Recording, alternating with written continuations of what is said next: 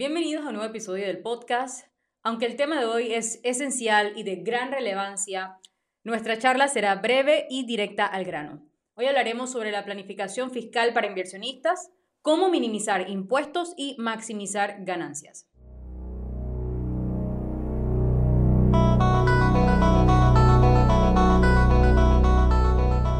Hola, soy Sofía Rodríguez. Bienvenidos a Hablemos con Sofía, Abundancia, Riqueza y Vida. Este podcast es mi espacio para conversar sobre todo lo que amo, inversiones, finanzas y cómo estos pueden ayudarte a vivir con una mayor abundancia y tranquilidad. Vivo y sueño con las finanzas y creo firmemente que el entendimiento de estos conceptos no debería ser exclusivo para personas con grandes patrimonios. Por eso, mi propósito es desmitificar estos temas, romperlos en términos sencillos y claros. Aquí en este podcast tendremos conversaciones honestas y útiles. Compartiremos experiencias sobre el mundo financiero. El objetivo es simple. Quiero ayudarte a que puedas crecer tu patrimonio y vivir con mayor seguridad y tranquilidad financiera. Por eso, si estás buscando mejorar tus finanzas, entender mejor cómo funciona el dinero o simplemente quieres aprender algo nuevo, estás en el lugar correcto. Así que sin más preámbulos, empecemos el episodio de hoy. Como muchos sabrán, no basta con solo invertir. Es fundamental tener una estrategia, una hoja de ruta que nos guíe en cada paso.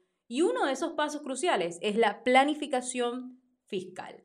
En Latinoamérica, donde las reglas del juego cambian constantemente, es vital estar informado y preparado. Como asesora financiera es mi misión no solo ayudarte a navegar estas aguas, sino asegurar que tu barco esté equipado con todo lo necesario para llegar a buen puerto. Así que, ya seas un inversionista experimentado buscando diversificar o alguien que está dando sus primeros pasos en este emocionante mundo, te invito a que te quedes conmigo. Juntos exploraremos cómo minimizar esos molestos impuestos y, lo más importante, cómo maximizar tus ganancias. Número uno, estrategias de minimización de impuestos. Invertir no solo se trata de incrementar tu capital, sino también de preservarlo. Para ello, es esencial adoptar estrategias efectivas para minimizar los impuestos. Algunas de mis recomendaciones claves son, primero, diversificar geográficamente. Considera invertir en jurisdicciones con menor carga impositiva. Guernsey e Isla de Man, por ejemplo, son centros financieros que bajo el paraguas de la seguridad del Reino Unido y la ley británica ofrecen beneficios fiscales atractivos. Estructuras fiscales eficientes. Aquí evalúa la creación de entidades en jurisdicciones que ofrecen ventajas fiscales siempre respetando las regulaciones de tu país de residencia. Las inversiones a largo plazo. Muchos países ofrecen beneficios fiscales para los inversionistas o las inversiones de largo plazo, reduciendo las tasas impositivas sobre ganancias de capital. Número 2. Implicaciones fiscales de acuerdo al país. Como inversionista, es esencial entender que cada territorio tiene su propio entramado fiscal. Y vamos a evaluar las implicaciones fiscales en tres países claves, Panamá, Costa Rica y Colombia. Panamá, conocido por su atractivo régimen fiscal, Panamá ofrece numerosos incentivos para inversionistas. Las ganancias generadas, por ejemplo, fuera del país, incluso si se transfieren a una cuenta panameña, no están sujetas a impuestos. No obstante, es vital mantenerse actualizado sobre las regulaciones y requerimientos de reportes a las autoridades fiscales, especialmente si mantienes residencia fiscal en otro país. Costa Rica. Aunque este país no tiene un tratado de doble tributación con muchos otros, ha estado trabajando en su marco legal para atraer inversiones extranjeras. Las ganancias de capital no suelen estar agravadas. Es muy parecido a Panamá, las ganancias de, eh, provenientes del extranjero tampoco pagan impuestos. Colombia, por otro lado, este país ha llevado a cabo reformas fiscales en los últimos años que impactan realmente a los inversionistas. Las ganancias de capital sí están sujetas a impuestos, pero existen estrategias y también vehículos de inversión que pueden ofrecer beneficios fiscales a pesar de ello. Lo que sí es, es que los residentes fiscales en Colombia están obligados a declarar sus activos en el exterior. Esto incluye cuentas bancarias, propiedades, acciones, entre otros. La tercera recomendación es la planificación fiscal a corto y largo plazo. No solo se trata de dónde invertir, sino de cuándo y cómo. A corto plazo, es esencial maximizar los beneficios fiscales disponibles como los incentivos para inversión en ciertos sectores o zonas.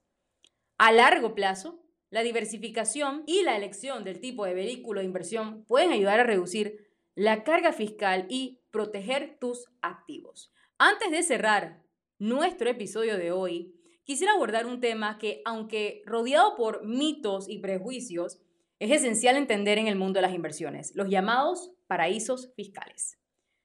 Primero, desmitifiquemos el término.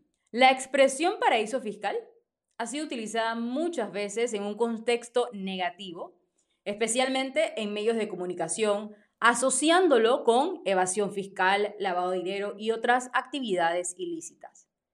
Sin embargo, no todos los paraísos fiscales son utilizados con propósitos oscuros o ilegales. Legalmente hablando, un paraíso fiscal es simplemente una jurisdicción que ofrece un régimen fiscal más favorable en comparación con otros países. Y esto puede manifestarse en impuestos más bajos, beneficios fiscales para ciertas actividades o incluso exención completa de ciertos tributos. Estas jurisdicciones han creado estos sistemas para atraer inversiones y capital extranjero. Cuando un individuo o empresa decide aprovechar las ventajas fiscales de un paraíso fiscal de manera legal y transparente y cumple con todas las obligaciones de reporte tanto en esa jurisdicción como en su país de residencia, no hay nada inherentemente malo en ello.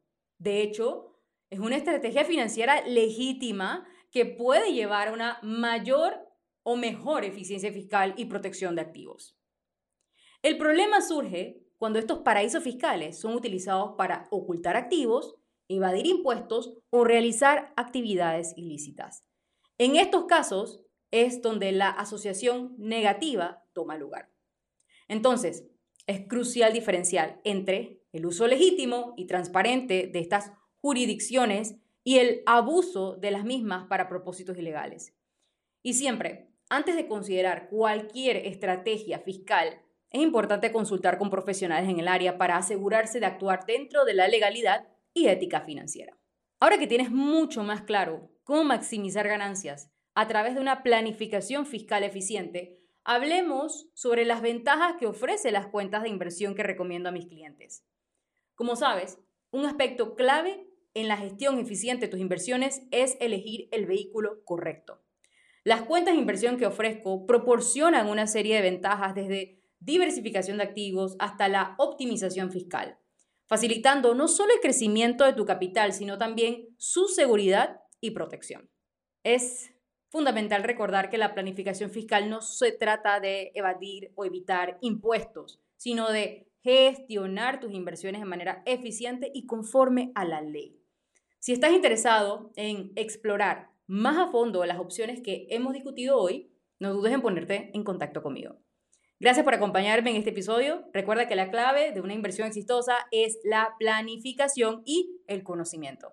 Hasta la próxima.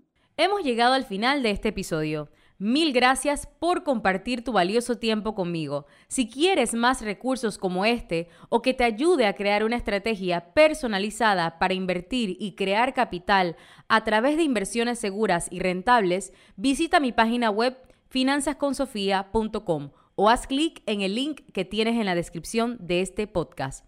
No olvides suscribirte en tu plataforma de podcast favorita para no perderte ningún episodio. Y si consideras que le puede interesar a otra persona, compártelo con ella.